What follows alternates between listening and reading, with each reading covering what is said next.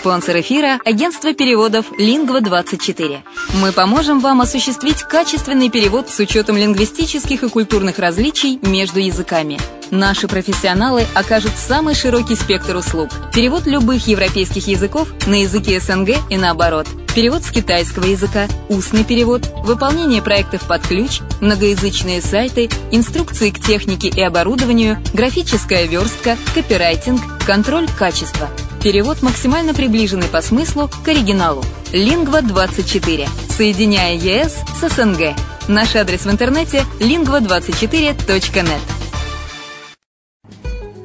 Если на секунду задуматься о всех преимуществах Болгарии, то можно сказать, что она по праву считается лучшей страной для проживания в Европе.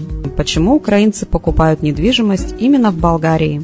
Конечно же, это климат и оздоровление. Конечно, помимо процедур, главное удовольствие – это море. Великолепные песчаные пляжи, теплое море с мелководьем, очень удобным для купания детей. В Болгарии вы сможете дать своему ребенку разностороннее образование в зависимости от его способностей и тех планов, которые вы наметили на будущее. Отсутствие языкового барьера, легкая адаптация украинцев благодаря языковой и культурной близости. Русский язык понимает 87% населения.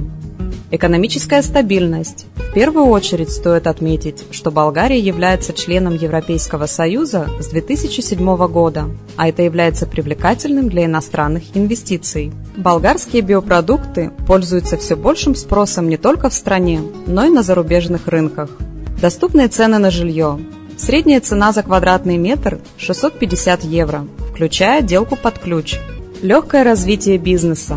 Начать собственный бизнес в этой стране достаточно выгодно и просто. Для пенсионеров Болгария – место, где можно наконец-то отдохнуть от непрерывной суеты и вечной работы. Пенсионерам-иностранцам Болгария предоставляет вид на жительство, причем для этого требуется минимум документов. Это единственно доступная для постоянного проживания страна Евросоюза, к тому же и удачно расположена, совсем близко к Украине.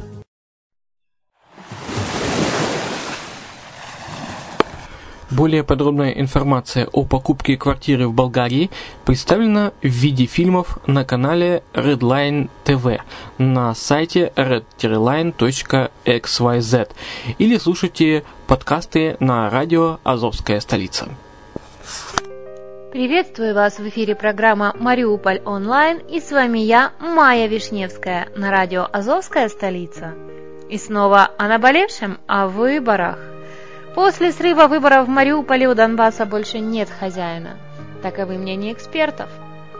Ответственность за то, что произошло в Мариуполе, лежит на сегодняшней власти, которой вполне можно показать желтую карточку.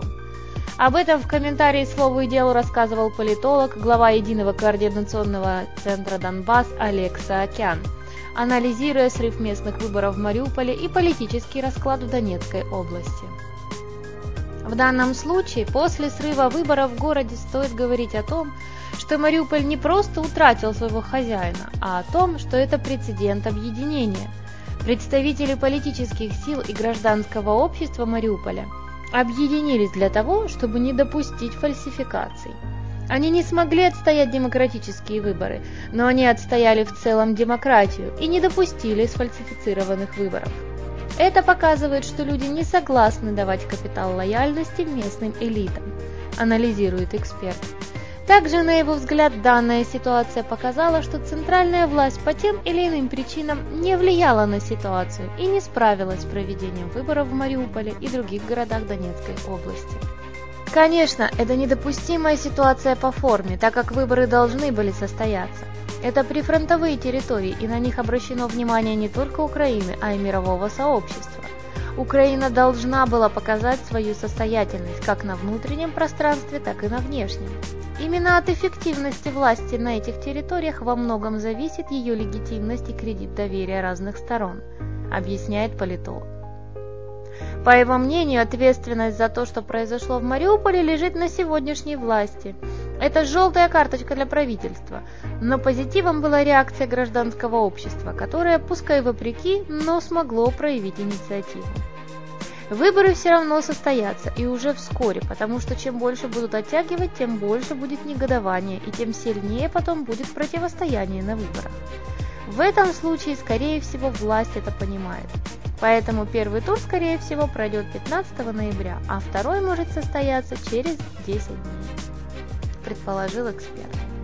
Напомним, ранее президент Украины Петр Порошенко заявил, что Мариуполь является и будет украинским, и Украины достаточно сил для того, чтобы защитить город. При этом он пообещал, что жители Мариуполя смогут проголосовать в день проведения местных выборов по всей Украине.